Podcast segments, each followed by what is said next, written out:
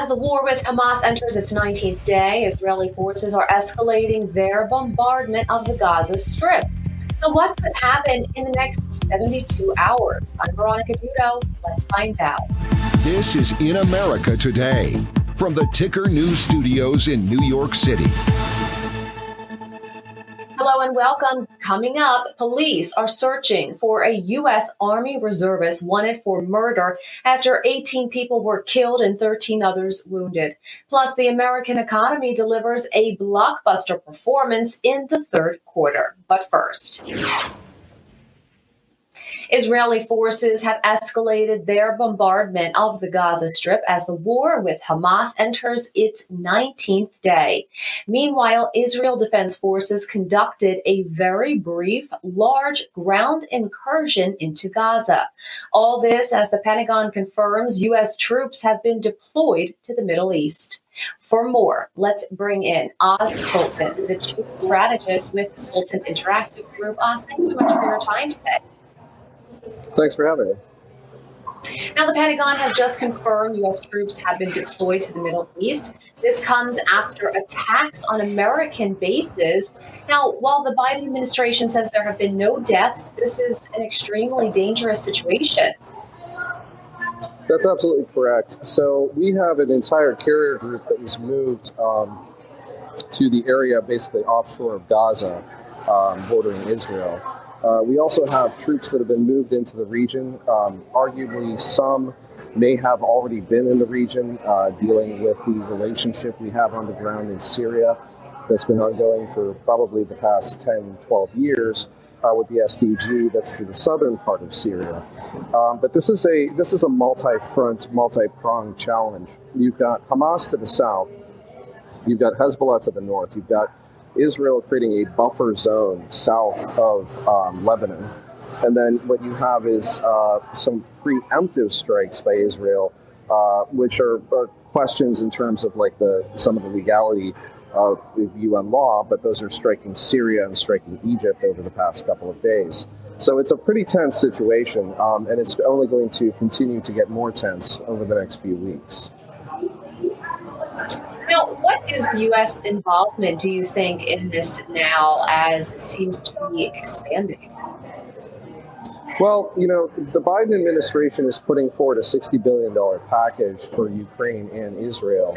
Um, and the, the crux of what they're looking at for Israel is to bring in the Iron Dome technology, so extending what was already built with the United States from 2011 forward.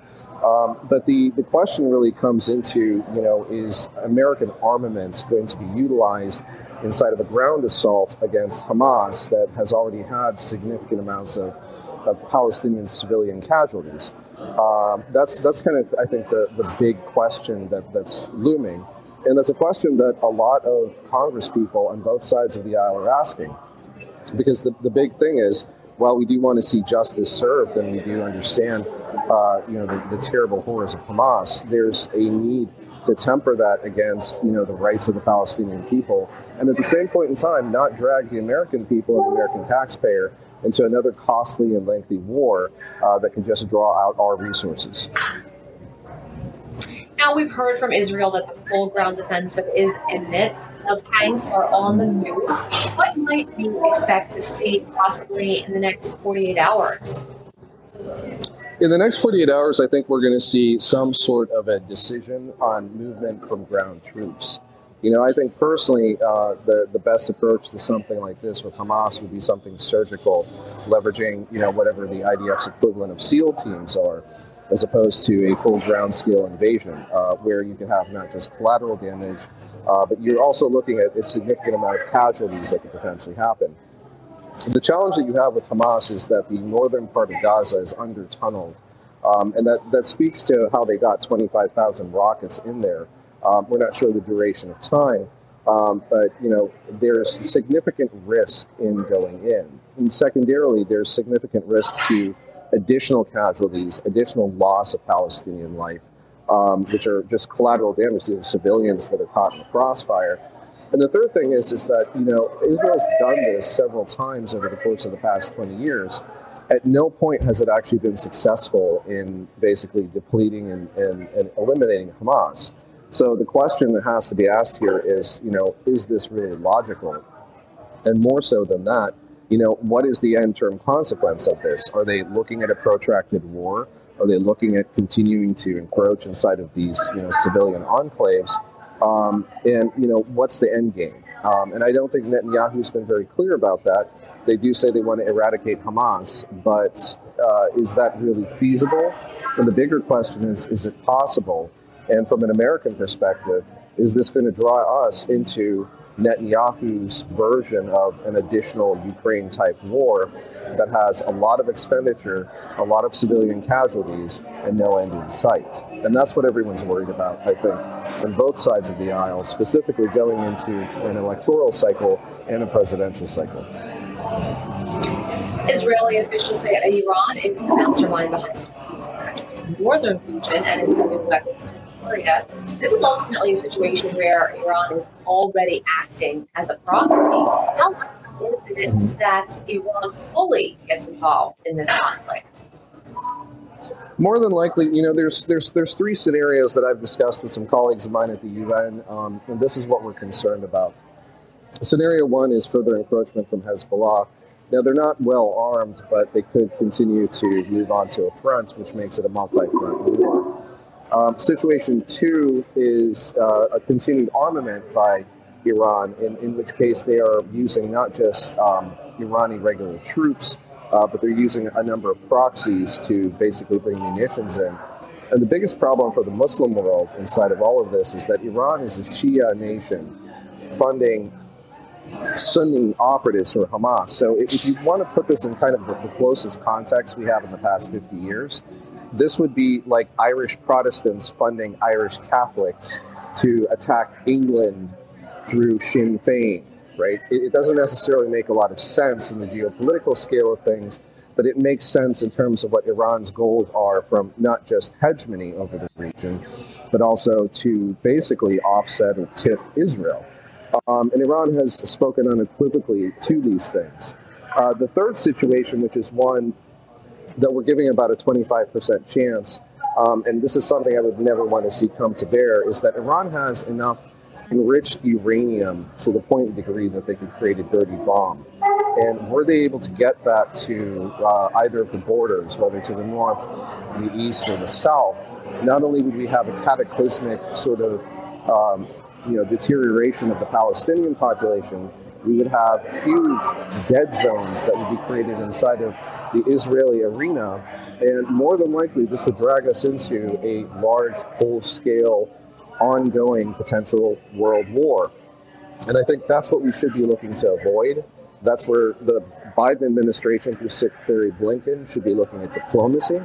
Um, but the Biden administration has said unequivocally right now that diplomacy is not on the table.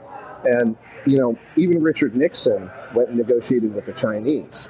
So it, it, raises a lot of questions as to what this administration is thinking, what the logic is, and if this is going to be, you know, something that causes additional blowback for Americans, because we're already seeing anti-Semitic and anti-Islamic attacks up over a thousand percent in most of your major cities. Yes, we certainly are. Also, we'll have to leave it there. Thanks so much for your time. Thank you. Maine police are searching for a U.S. Army reservist wanted for murder after 18 people were killed and 13 others wounded. Authorities say the shooting attacks took place at a bowling alley and a bar in the city of Lewiston. A mass shooting left multiple people dead in the city of Lewiston, Maine on Wednesday evening, about 35 miles north of the state's largest city, Portland. Eyewitness video from one location showed people running away and ambulances arriving. Authorities said the shootings took place shortly before 7 p.m. local time at a bar and a bowling alley. And as of midnight, the gunman was still on the run. In a news briefing, the state's public safety commissioner Mike Sauschuck identified a person of interest, but stopped short of calling the man a suspect. Police are currently searching for a Robert R. Card, 4 4 of 1983 of Bowdoin. Card is considered armed and dangerous he is a person of interest, however, and that's what we'll uh, label him at uh, moving forward until that changes. Sauschuck declined to give further details about Card, but officials released more pictures of the man and warned people not to approach him. Authorities urged those in Lewiston to shelter in place, as well as the town of Lisbon between Lewiston and Bowdoin after finding a vehicle of interest there. Central Maine Medical Center in Lewiston issued a statement saying it was reacting to a mass casualty mass shooter event and coordinating with area hospitals to take patients. The White House said President Joe Biden spoke with Maine Governor Janet Mills by phone and offered full federal support in what he called a horrific attack. The American economy has delivered a blockbuster performance in the third quarter. After dire warnings of a recession, the U.S. economy has defied expectations and grew almost 5%. The U.S. economy grew at its fastest pace in nearly two years in the third quarter, once again defying dire warnings of a recession. That's according to the Commerce Department's advance estimate on Thursday. Gross domestic product increased at an annualized rate of 4.9% last quarter, blowing past the 4.3% GDP estimate forecast by economists polled by Reuters. Robust consumer spending fueled growth amid a resilient labor market, with businesses restocking warehouses and store shelves to meet strong demand. Consumer spending accounts for more than two thirds of U.S. economic activity. The economy was also spurred by a rebound in residential investment after nine straight quarterly declines. While the strong GDP pace is likely not sustainable, it showcased the economy's stamina despite aggressive interest rate hikes from the Federal Reserve to tame inflation. But growth could slow in the fourth quarter due to several factors, including the United Auto Workers strikes and the resumption of student loan repayments for millions of Americans. Thanks so much for watching In America Today. I'm Veronica Dudo. For more, head to tickernews.co. I'll see you soon. More right after this.